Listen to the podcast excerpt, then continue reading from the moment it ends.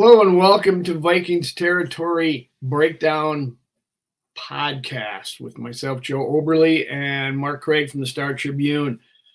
Uh, Mark, welcome to uh, the Triple K Ranch, Kwasi, uh, Kevin, and Kirk, huh? What do you think? Oh, wow. There you go.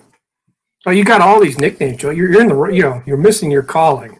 That's what I do for a week. Since the last time we talked, I, I think about these things and uh, write them down. So it's it's uh, phenomenal how I came up with that one. Yes, you sound very excited today. Let's roll.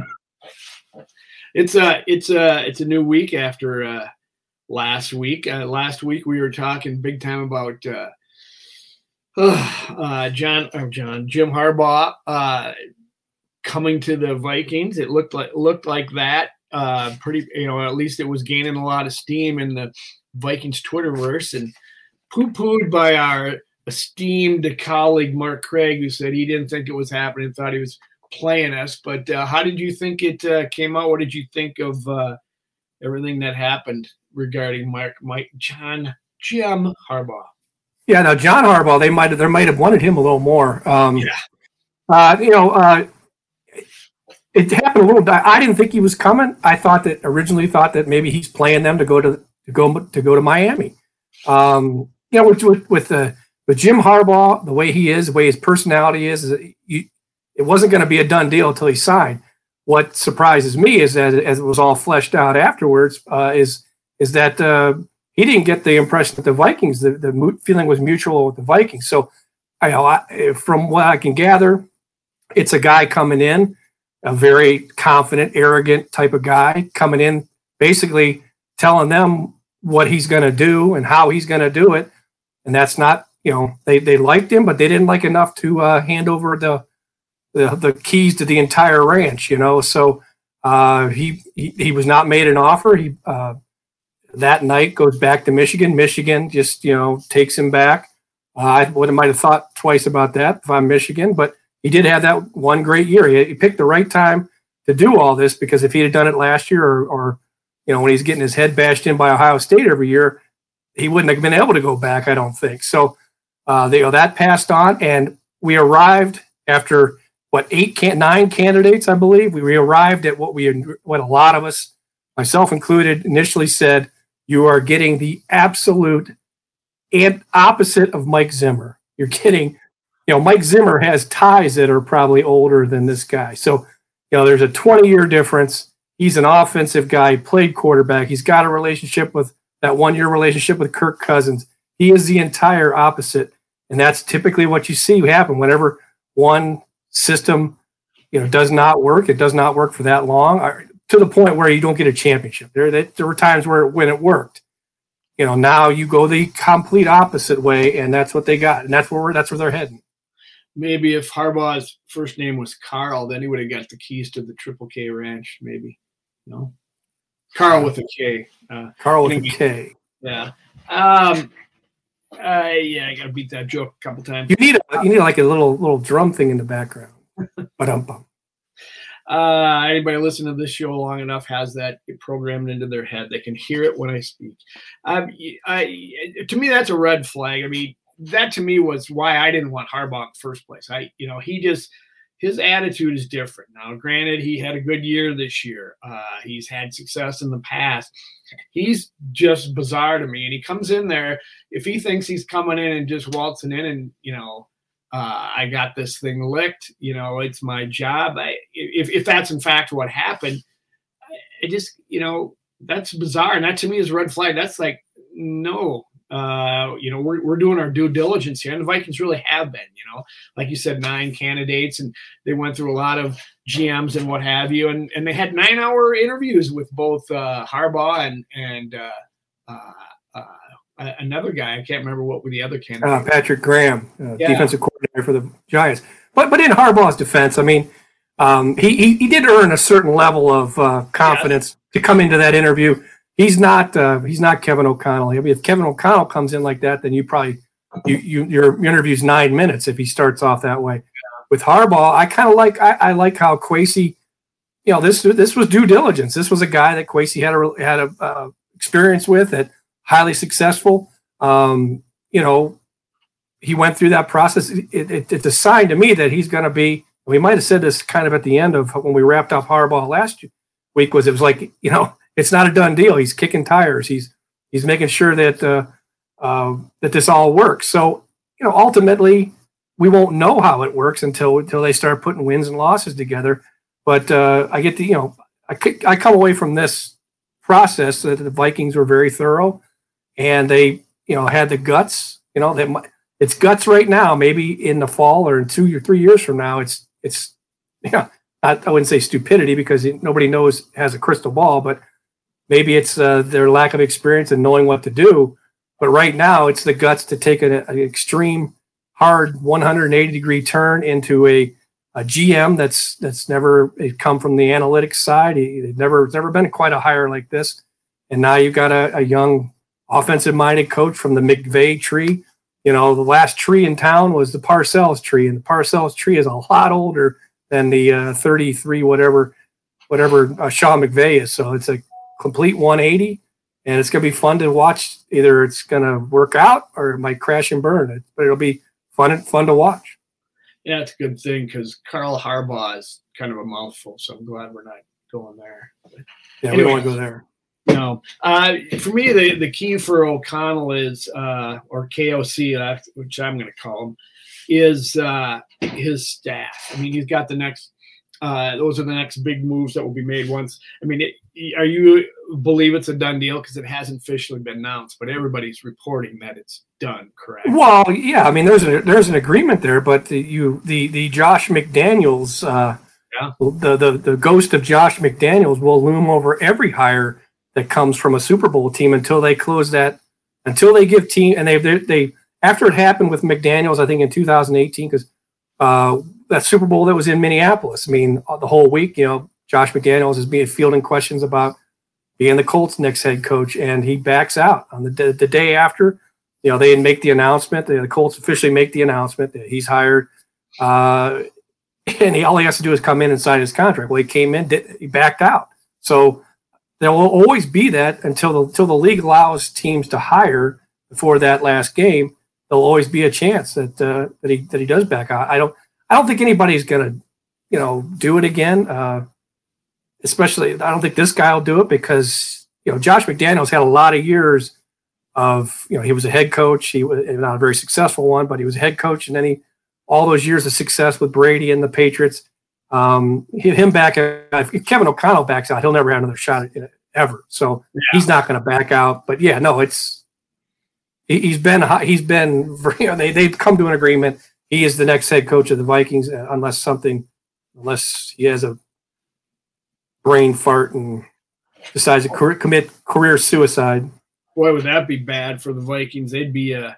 They'd be way behind the eight ball trying to scramble. I mean, Zimmer's girlfriend would have a field day with that on Twitter for crying out loud. Um, I, as I was going, if okay, say you know, granted that it is O'Connell and he's he's going to be here.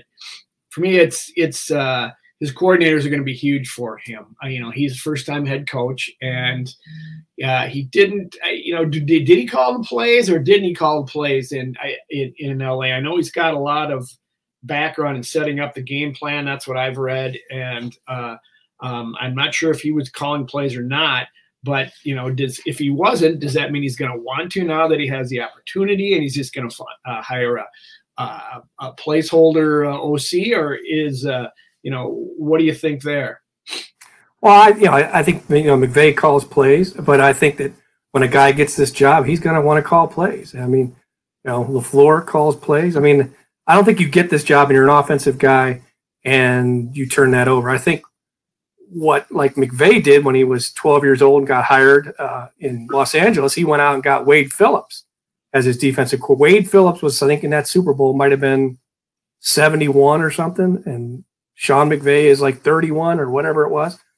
One of the things about the Harbaugh hire, and I was actually working on this uh, when we when it was starting to steamroll toward it, it looked like it was going to be Harbaugh, was a, a story on Vic Fangio, and Vic Fangio was going to be the defensive coordinator. Now, you know, you, you talk to people in, Ch- in Chicago or San Francisco uh, from that had experience with Harbaugh's early years, uh, it, first three years there.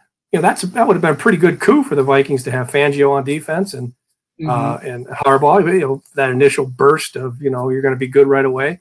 I could um, so yeah, I, I would anticipate that the defensive coordinator is going to be a, is going to be a, uh, you know, I wouldn't say a crusty old guy, like, but he's going to be an older guy, experienced guy. Maybe it's Mike Zimmer. Mike Zimmer's available, right? He wants to coach next year. Yeah, I was going to. We're going to talk he, about that. Uh, you know, the names I've seen floated around and this morning are uh, Mike Pettine, former uh, was with the uh, Packers for a, a year, maybe. Uh, Browns head coach, yeah. Yeah, yeah, and Aubrey at some point in time was a Browns head coach. So, isn't everybody been? Oh no, maybe not. Yeah, that's what I said. Uh, yeah. Aubrey Pleasant is getting the most uh, steam. Uh, uh, was with, this year with the Lions as a, I can't remember what he was, but he's up and coming, and they're kind of grooming him for a. I read that they're kind of grooming him for a defensive coordinator job there when their their D C went would uh, was poached at some point if that happens. Anthony Weaver and then Wink Don Martindale, uh, and they all have the, those names all have. Uh, background in a three four defense, which this defense was not built as. Uh, it's possible that could change the fortunes of uh, Anthony Barr, who people say should be in a three four defense uh, and has spent his entire time with Mike Zimmer in four three. So, uh, you know, I, I, I'm seeing just this stuff before we come on here, so I don't know if you have any any uh, information on any of that, but what are your thoughts? Do you, do, you, do you see somebody like that fitting in? I mean, Pettine has been around. He's not, might not be crusty as a seventy-one-year-old uh, uh, uh, Phillips, but uh, you know, uh, to me, I, I, I don't, I don't want anybody that was not a success with the defense of the Packers, which because he, he kind of crashed and burned over there. But maybe this Aubrey Pleasant is a guy who can come up with this. this young staff that they're assembling and, and grow together. I don't know. Any thoughts? I, I would be, I would be stunned if it's a, uh, if it's a younger guy coming up. I, I think it's going to be an, an established, you know, like one, one person it could be is Andre Patterson.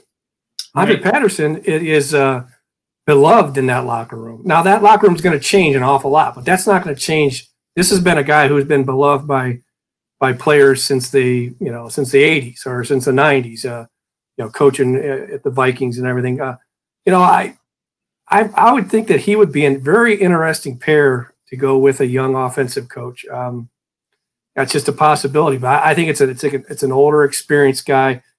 It's a, it could be a guy that has been a head coach before, a guy that uh, that this kid, that this guy can lean on. If you know, if he's, I have a feeling like you don't, you don't hire him unless you get a, a feeling that he is a, he's comfortable in his own skin. He's not thin-skinned. He's not looking over his shoulder. You're not afraid he's going to be looking over his shoulder. Uh, that's kind of what McVay was like when he came in, and, and they they paired him with Wade Phillips. That's, I think, is the kind of gr- grouping you need.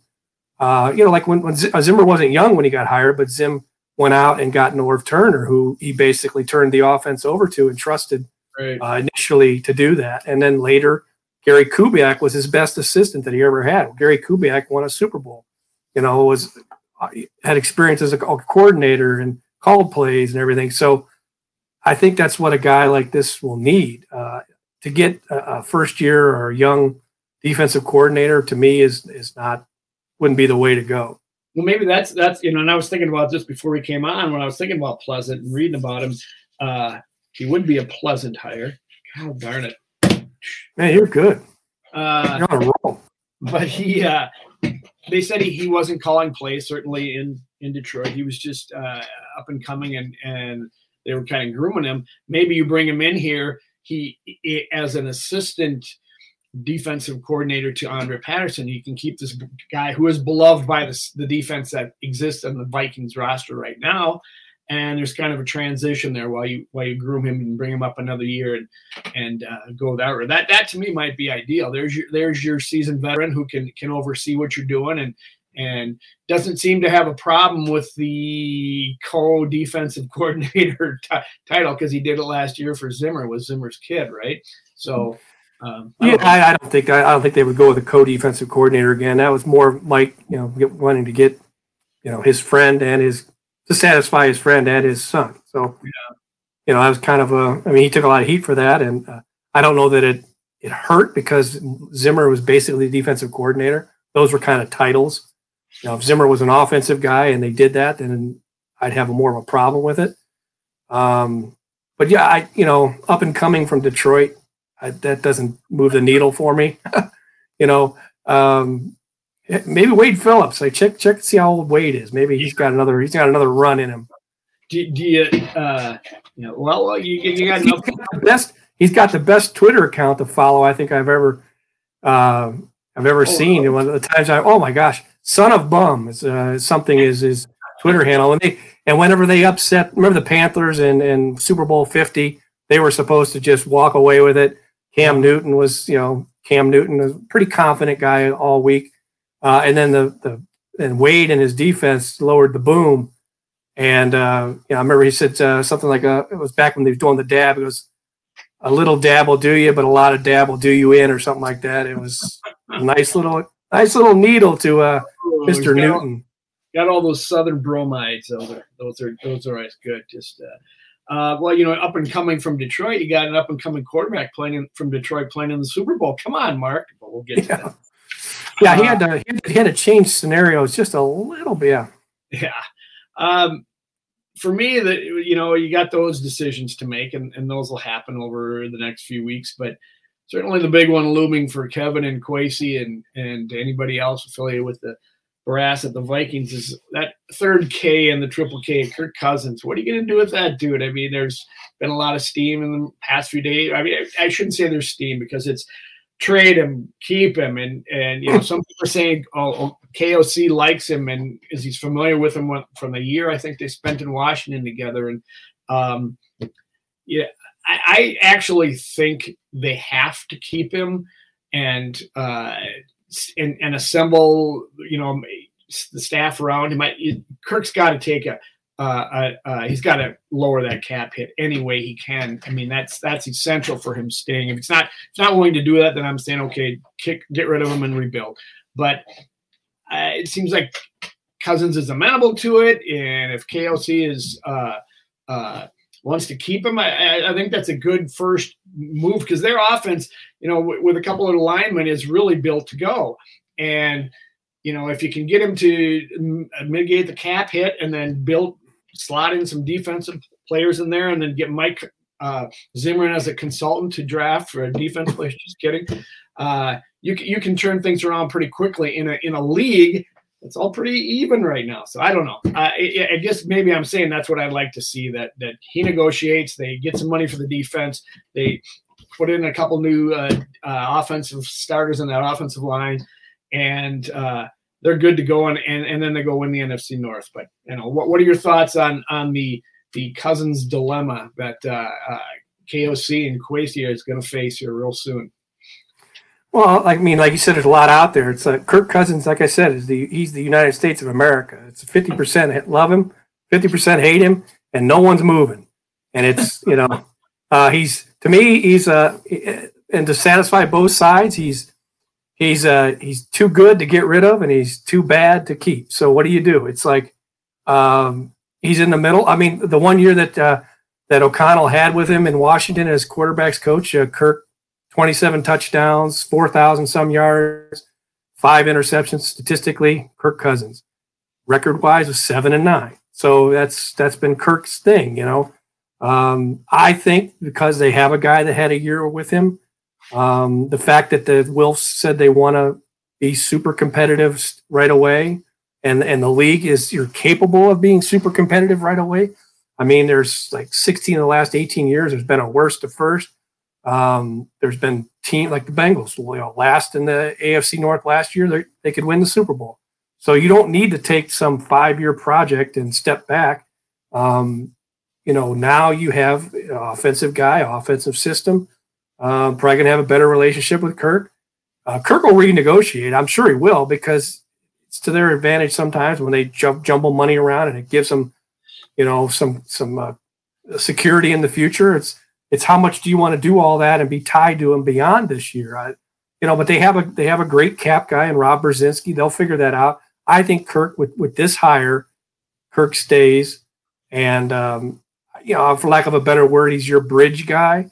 Uh, it's going to give this staff uh, a chance to uh, to probably truly evaluate uh, Kellen Mond, where I don't believe that the last staff probably did much of that.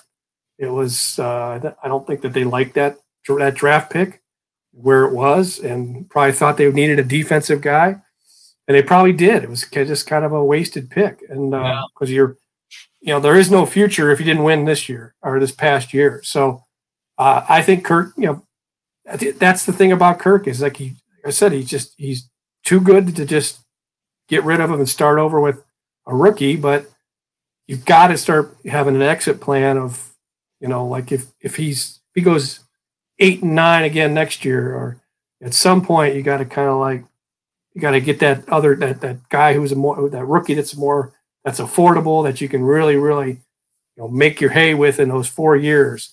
That's a lot of what happens in the league is, you know, trading for Matthew Stafford is that's you know that's just not something that typically yeah. happens and works. So uh, yeah, I, th I think he stays. I could be could be a hundred percent wrong, but I think he stays with this with this hire because there's a film familiarity there, uh, and he makes you know, Brzezinski and the coach will work together to try and you know Brzezinski will be responsible for making it uh, the the contract It's as team friendly as he can. This is renegotiation, and this guy's got to get something out of Kirk that we haven't seen.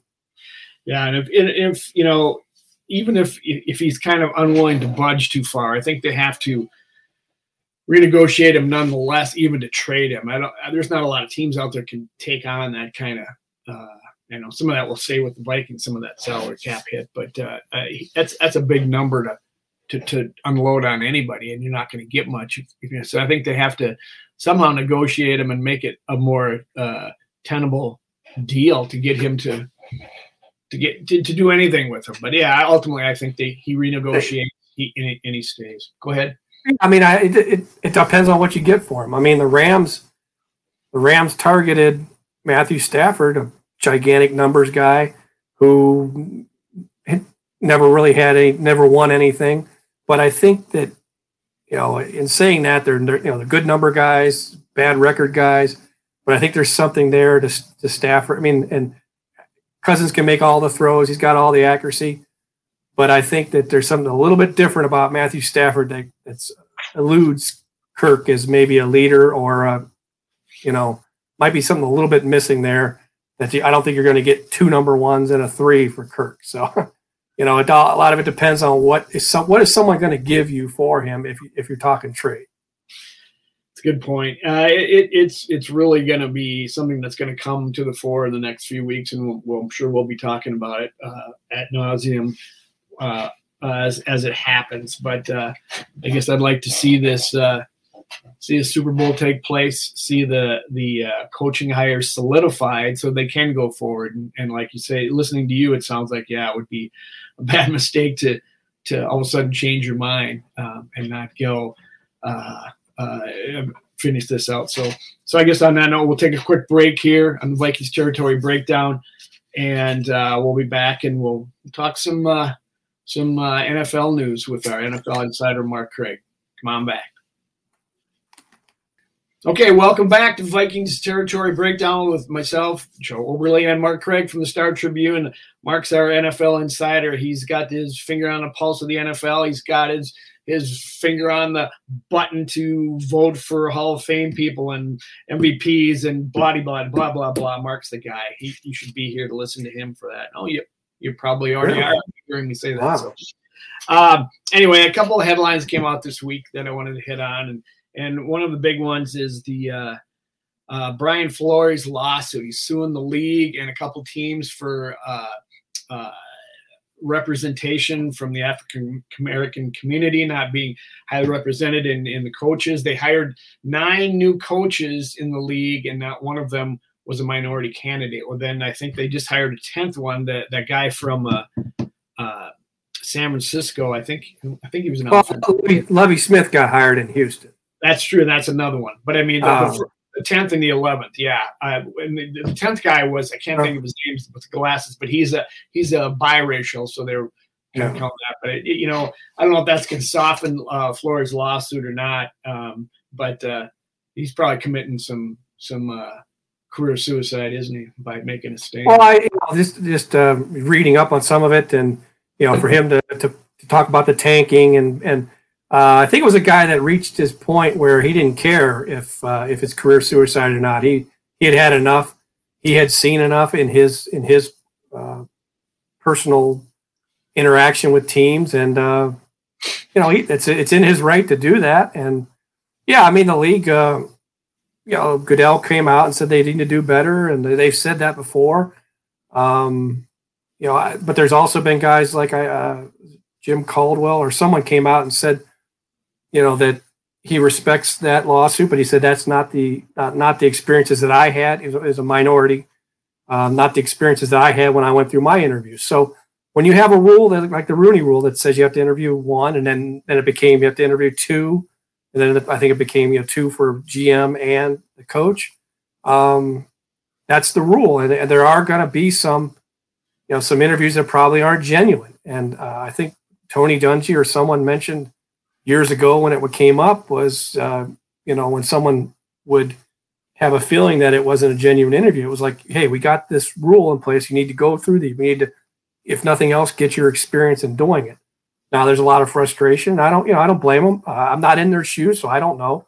Uh, I can't fault the guy for reaching a point. I mean, this is a guy that, you know, back to back.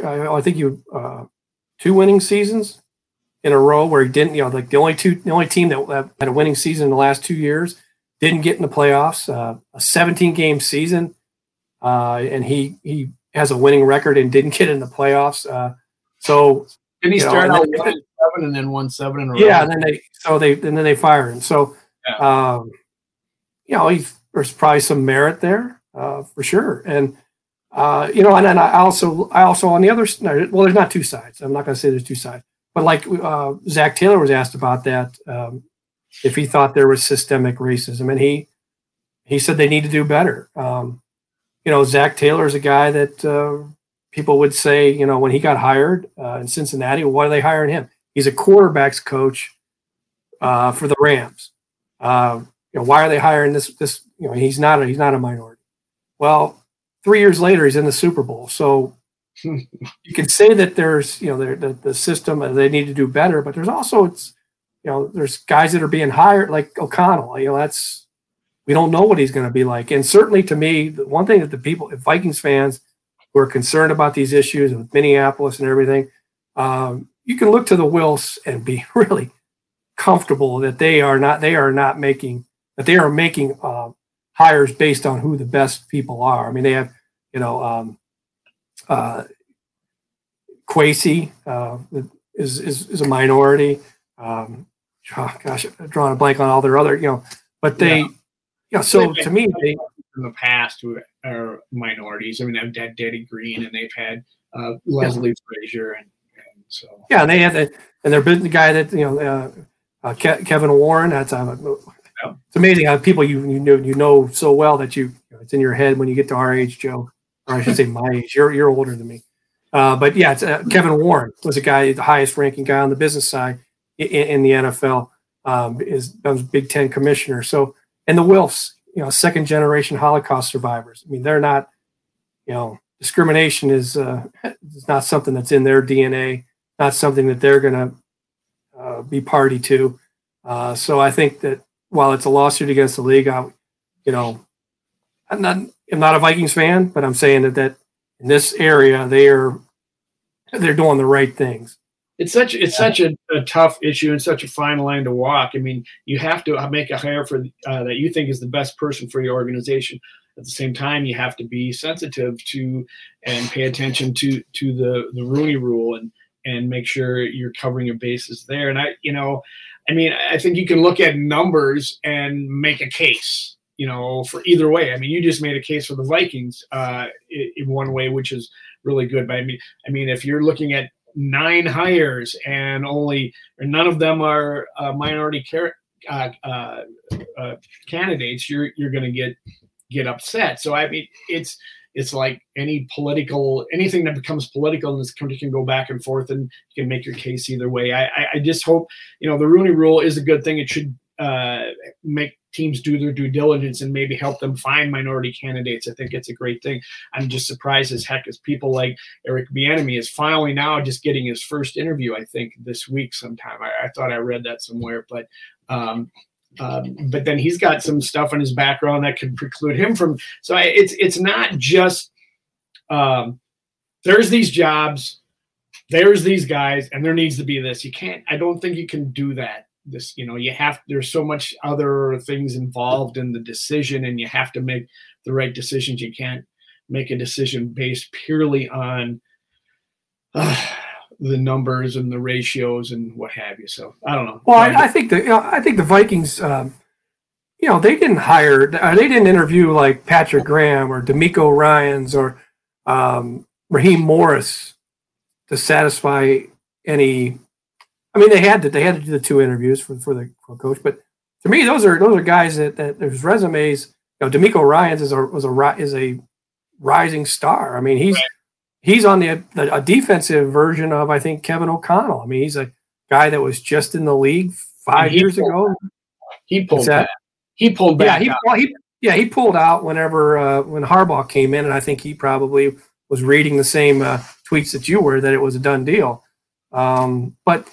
You know, for them to talk to those guys, you know, Raheem Morris has a has a pretty good, um, you know, resume, and you know he's he's he's in the Super Bowl alongside Kevin o- O'Connell. So uh, those were interviews that, to me, and nine hours with Patrick Graham. Uh, so you know there was not any uh, token interviews, I think, on the Vikings' part. If if a guy like Raheem Morris doesn't get another shot, then you got to start scratching your head and wondering what the hell's going on. I mean, he was a head coach once. It didn't work out, but he's now built a defense up back. And it's in the Super Bowl. It's a great defense, right, for the Rams. Is that right? Yeah. Yeah, yeah, fantastic. Uh, and, That's the, yeah. and his name's called back up. But if he doesn't get a, another shot at a head coach, there's something wrong.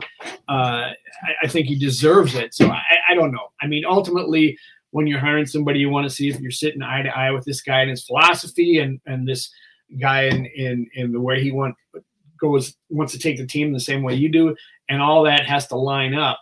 But man, you think a guy like that would uh, would get another shot and get another shot soon with all the all the teams that uh, change coaches, head coaches this year. That's that's a well, uh, this is a this is a good showcase game for him with. Uh...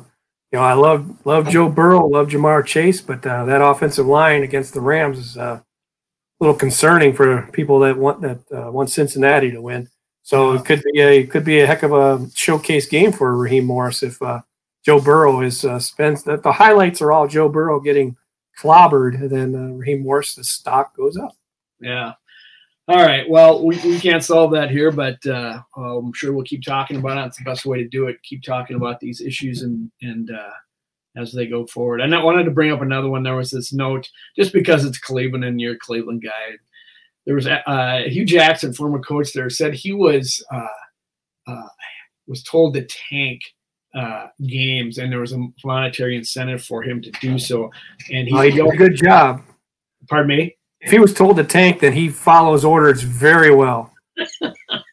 And I was just thinking about that whole thing. And, you know, it, it got me thinking, why, why would you want to tank for anyway? Because, um, you know, you're you're basically tanking for one pick. Unless there's a, there's a there's, you know, I, I went back and looked at, I sent this to you. I went back and looked at the Vikings picks in the past ten years. And there was, uh, in the past ten years, there was three guys, three picks that were better than the one they're going to get this year. Uh, you know, two of them was, and then the previous one, there was five picks that were underneath, or twelve or below.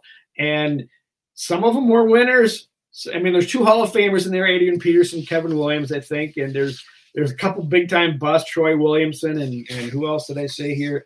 Uh, uh, Christian Ponder. And and the other guys are in the middle, you know. Some, you know, I, one of them was Trey Waynes, who's this week, you know, probably won't get on the field in Cincinnati. You know, for Cincinnati, he's a, he might he might play some special teams, but he, you know, he's probably not going to uh, play any defensive back for him. Uh, it, it's you know, when I, I just don't see. I, there's been tanking in other leagues, and there's you know N B A and what have you, and and I and I get it, but ultimately it's that first pick. If, if you got a quarterback that you want to go get or something like that, and you know it's surefire, and, and I, I can see you doing it then. But why would you, you know, if you get a pick in the top five to five, you know, in single digits, you should get somebody good if you've done your homework, or, you know, you, it, it's a crapshoot. I don't know. It, it was just, uh, I just wanted to throw it out there for discussion and see what you think. Well, I, you know, I think that teams, what you tank for is, you know, those years when it's an Andrew Luck or a Peyton Manning or, you know, um, you know, you know that uh, Trevor Lawrence. You know, people, you know, tank for Trevor and all this stuff. I think, you know, if you're going to do it, that's what you do it for. You don't do it like the Vikings have. You know, the Vikings have never really have never won anything, but the Vikings have never been bad or horrible or a laughingstock for an extended period of time. Um, I would venture to, well, laughingstock maybe their first before Bud got here in those first six years or whatever it was.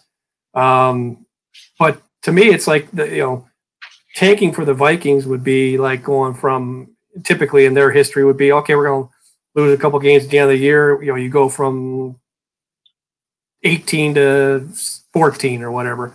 Um, you know, I, I wouldn't like to do it no matter what. I remember uh, uh, one of the years, Leslie Frazier, I think the year that uh, that they only won three, ga- three games. Uh, they won, uh, yeah, it was two thousand eleven. Uh, Well, they, they went to Washington, and uh, they had a chance to be have a, a higher pick, uh, and they they beat the they beat Washington, and that's when Adrian got hurt, hurt his knee, and all that. I remember like, like the following year or something, whenever whatever that pick, whatever pick they were going to get, they could have traded, um, because the R G three, remember that R G three trade, and well, all all that came with it. I, I forget all the details, but I remember uh, t- talking to Leslie, like, you know, in hindsight, you know, Leslie, would you, you know. Would you like to have lost that game? And you know, Leslie was just, and, and he, Leslie said to me, he goes, "Oh, come on, Mark."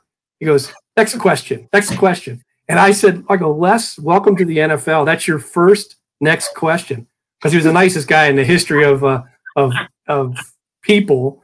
And he was at the podium, and he was just like saying, you know, like, "What are you talking about? You you wanted me to lose?" And uh, and he said, oh, he said next, he said next oh, question, next oh, question. Oh, so it was it was. So yeah, you look back in hindsight and different things, and you know, uh, you know, last year the Jets. Yeah, you know, I don't know who, who's going to end up be a better Lawrence or, or Zach Wilson, but I have a feeling it'll be Lawrence if he ever gets some get some good coaching. Uh, to me, it's like the Jets were were running away with that, and then they won some games at the end of last year, and uh, end up with the number two pick. In situations like that, where I'm thinking, you know, may, maybe it is better. I don't think you, you try to lose by making calls and different things, but maybe you you make some roster or you make some lineup adjustments or something to get people. Like if you wanted to tank uh, this year, you'd say, "Oh, Kellen Mond, we're going to get a good long look at Kellen Mond." Now, you know, why would Mike Zimmer do that? Why would why would Mike Zimmer in Green Bay say the next week he's going to look at Kellen Mond? He knew he, he knew where he was. I, screw you! I, I I'd, I'd have probably done this. I'm not going to look at give the next guy a chance to see Kellen Mond. Uh, And to me, it's like people that, you know, because that's the that's the, the thing you find in, in September is like not, you know, the draft right now is a year-round sport. It's it's its own sport. There's the draft. So to me, people that that when a team starts out zero and two, you know, it's like, oh my God, we we've got to tank for the draft. We got to get a good draft pick. So you want to be in misery for the next fifteen games. And to me, it's always been, let's you know, if they're going to expand the playoffs, expand the season. You know, fight to get in the playoffs, and that's what uh, you know what Zimmer was doing all year up until Kirk Cousins got COVID, and it was then you knew they were going to go to Green Bay and get get destroyed. So he was fighting for the playoffs to save his job, and who knows? You you sneak in a few wins, and then suddenly you're you're this surprise team. Uh, but you know, to me, it's he wasn't going to tank until until he was out, and then even then, by then he was like, ah, I ain't doing it for you guys. There, there, there's, there's no way in his entire career, even when there was opportunities earlier, for, that he would even consider that. He, he's, he's certainly not wired that way. And, and you know, the other part of it is too the players. You know, they, to be honest, they, they shouldn't be tanking either, unless you know that you're going to be back next year and you're under contract and you're the best in the team and blah blah blah. You might uh, relax a little in, in games like that, but you know, they're they're putting they're putting, you know, uh, their resume on film, and if they're if they're gonna not play hard. So I, I just the, the whole idea behind it is is to me it's not that big a deal. I mean, because you know the first pick is the first pick, but t- by the time the second round rolls around, you know you might it, it's nice to have that for high pick in the start of the second round, but after that you got to be uh, getting the guys that you need, and you got to have good scouting. And it, tanking just seems to me to be silly in, in the N F L, but you know, maybe it happens. I don't know. Oh, I'm sure it does happen. Yeah. Um, you know, we could, uh, we could talk about the Pro Bowl now. I mean, that, that was a blast, wasn't it? I, I, uh, I missed the first ha- I caught the final few plays of the first half, and I heard the announcer say, "Oh, hey, now we got something going on here. They finally took a guy to the ground." And so as half by the time halftime started, I took a nap and woke up in time to watch Dalvin Cook score a touchdown. I think it must have been his first first touchdown in the Pro Bowl. He's been to three now, and because he took the ball with him over to the sidelines, which I thought was interesting. So clearly this thing takes is more important to these players than – I don't know. I don't I, think so. he, was pretty, he was pretty giddy. He, he took the ball. Well, it, um, and I, I think I told you this before, but uh, when the when the when the Pro Bowl was in Miami in the early two thousands, I went yeah. uh, a week early, so I we covered it. And then, you know, Steve Hutchinson was in it, McKinney was in it till he got kicked off the team. Um, you know, Heath Far- uh, Farwell was in it, uh, who I used to call Keith Keith Farwell instead of Heath Farwell. Uh, but um, you know, that's that's uh, my, that's that's the Sid in me coming out. I'm I, you know, that screws to screw his name up. I yeah, you're older than you think, Mark. So don't. don't uh, right. So uh, that was the first one that I had seen since probably, I don't know, in twenty years, twenty, twenty years. I just didn't ever watch the Pro Bowl. Yeah. So this one, in antici- anticipation of us breaking down the Pro Bowl, I I turned it on for probably five plays, and I didn't realize because I I know that they weren't doing this. In, in the early two thousands, I, I don't remember them like it was literally a like a walkthrough, like you would have, like you'd go to a Vikings scrimmage on a, a Saturday night at T C O. You know, they come through the line, and as soon as they're wrapped up, they blew the whistle. And I did not realize it had gotten to that point. Yeah. Uh, and also, I didn't realize. I mean, I knew that the that the, the you know the action on the line of scrimmage was kind of a you know. more of a waltz than a than a war, you know. They kind of stand up and they just they just no. shadow each other, and um, I just don't I don't if it's like I I, I do I don't think you want your players you don't want Dalvin Cook playing a normal game. I just don't know why it even has to be played now. If first of all you're it's not a it's not a football game. I, I was amazed at how how much farther it's gone toward just being like a touch game. And maybe they should play like a – although uh, years ago before the Super Bowl, there was a, a Patriots running back that played uh, – they had like a flag football game on the beach, and he blew his knee out. So yeah. I was going to say they could play flag football, but uh, they might get hurt doing that, going full speed. But I just don't think there's a need for the game. There's – you know, everybody opts out of it. It's just – but I, maybe it gets good ratings. I have no idea. I think it does for, for, for kids who, who love all-star games. I mean, I, I, I ripped it on Twitter a few years back for the reasons you're saying now, because I'd watched it. I tuned in the year before. I said, man, this is this is not football. This is just, you know, they're going out there, and it's basically a little bit faster run-through. We've all seen practices or walkthroughs. You know? I don't even I don't even think it's it's much faster than a than a scrimmage like you would see, you know, a typical – training camp, at least the, the five plays I saw. Yeah, because uh, because whistle. I mean, as soon as the guy got went through the line of scrimmage, as soon as he danced through the line of scrimmage uh, uh, among linemen that were just kind of standing up, they blew the whistle. I mean, they blew you know, they blew it. Like there was a pass to Diggs uh, in front of Harrison Smith, and it was, you know, like as soon as he caught it, they blew the whistle and they kind of hugged. And I was like, wow, it's just a lot of as as a lot of things. I'm, I'm as I get older, I'm learning, Joe. Um, it might not be the, the, the wrong thing, but it's not the right thing for me. Right. I don't I have no. no I, I, was, I did five plays, and then I, I went. I flipped over to Pebble Beach. I'd much rather watch Pebble Beach uh, any day of the of the week.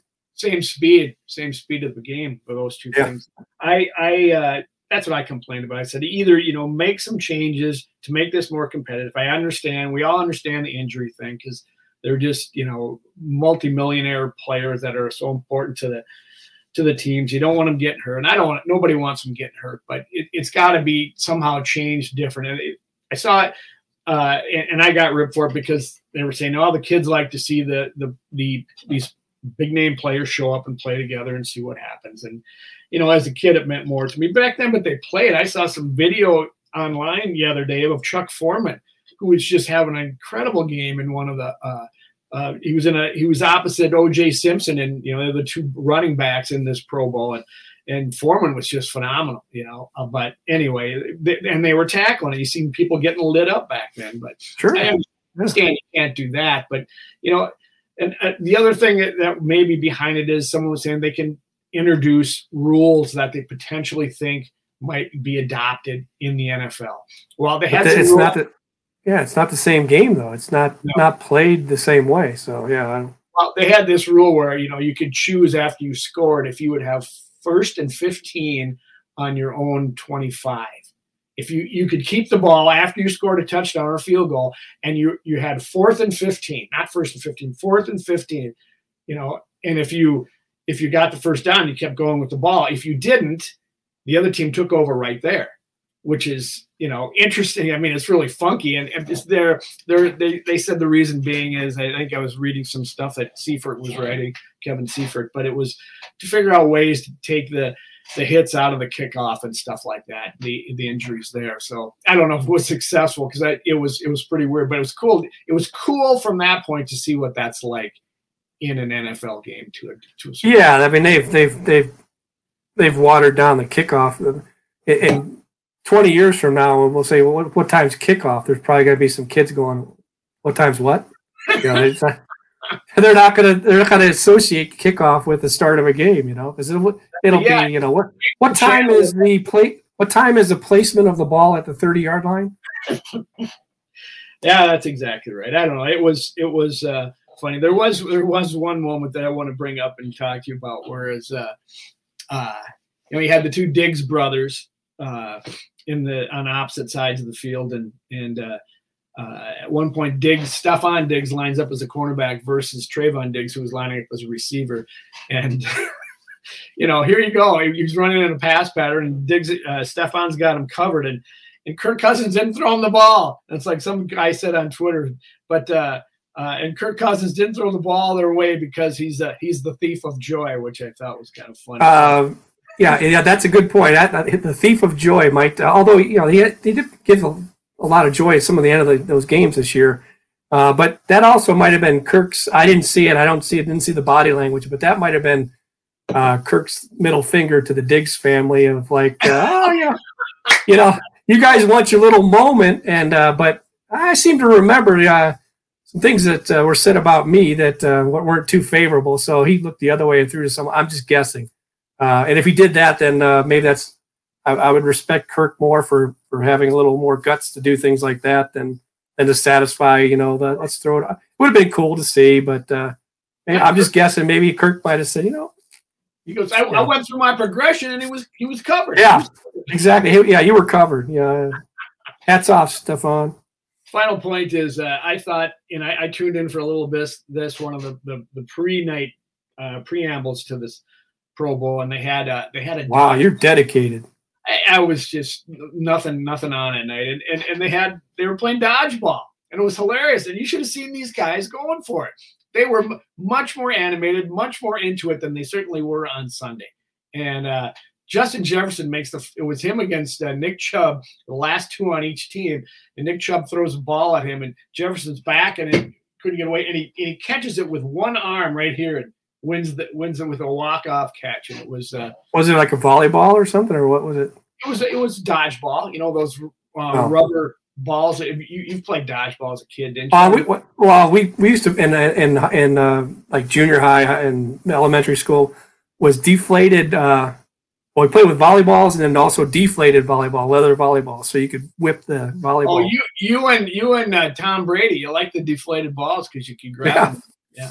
Yeah, it was. Uh, I think I took. I can still see the ball coming at my nose. Uh, my best friend we still laugh about it to this day when I come home. He's like, you remember that time I hit you in the face with a volleyball? I, yep. You know, he does. That was his fifteen minutes or fifteen seconds of glory right there. He yep. Mark Craig. He had, he had a pretty good arm, too. So that's never any good. Well, I, uh, moving on from there, I, uh, there's a big game coming up this week. The Vikings aren't in it, so we don't need to talk about it. Or do we? No, we, we do. Uh, the uh, the uh, Rams, you know, actually the Bengals are the home team for this game, even though it's in the Rams Stadium. You know, another yeah. anachronism for this game. Um, well, we know from last week that I won the uh, the bet for Mankato beer. Uh, yeah, fifty-one oh two, Joe. Did so it. We could uh, – yeah, got to get it in under the wire. You and, closed me out. Yeah, you closed me out. Yeah, but we can still uh, have a little thing. I, you know, we may end up taking the same team this week because, you know, all bets are off as far as who we want to pick. But, you know, I, I, I'm hoping for a good game. I uh, I think I think uh, on the outset, the Rams' defensive line, which is really hungry, they've been to a Super Bowl in the past, in the past few years. Uh, would really like to win it this year. They they, they played well a week ago to get there, and I think they're going to be pretty good against a suspect offensive line for the Bengals. Um, you know, so I you know they're the four point favorites right now, but three of those points are just because they're in their home stadium. Um, I, I I look at the quarterbacks and.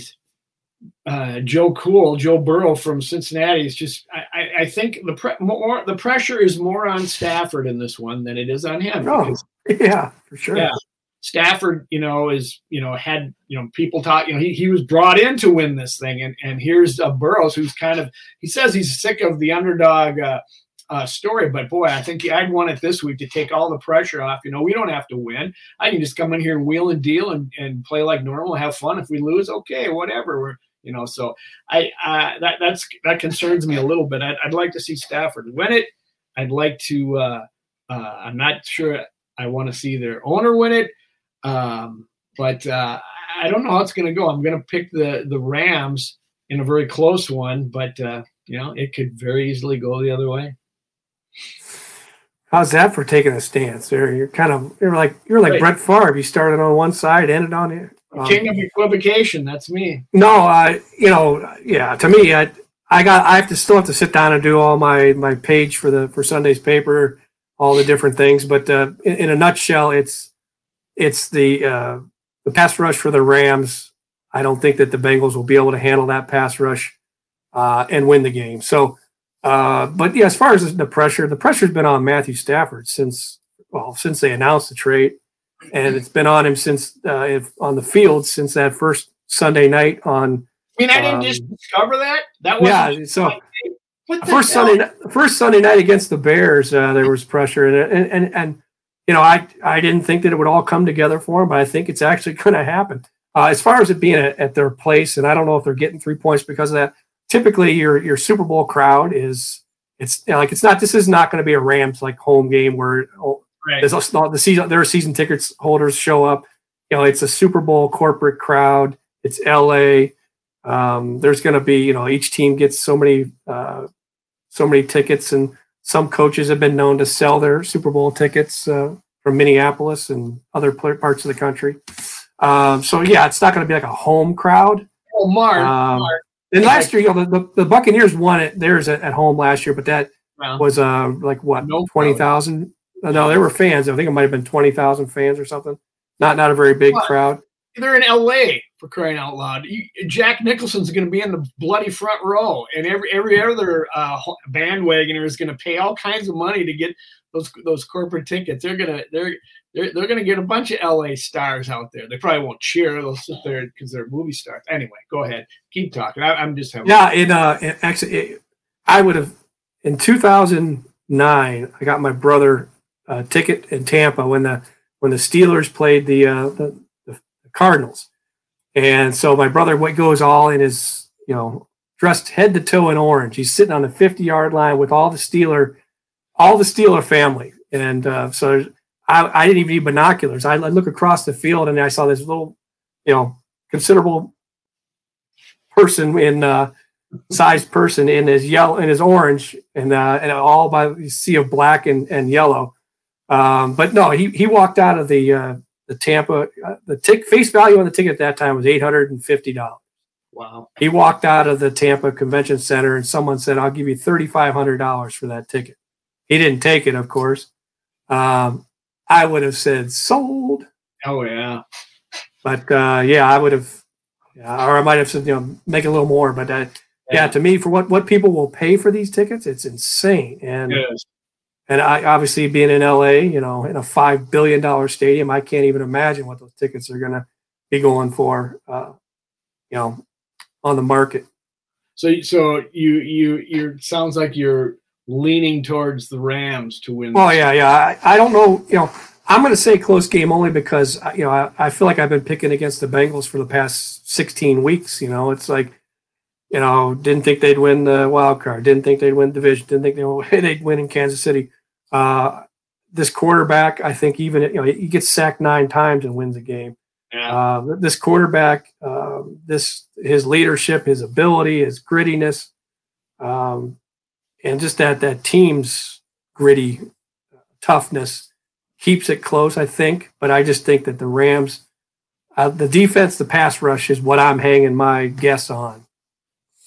Okay, so we're we're a push on that one. Let's let's go with the coin toss. I'm I'm going to take tails. So yeah, well, I'm gonna I'm gonna I'm gonna predict that it lands on its edge. Wow, it doesn't go one way or another.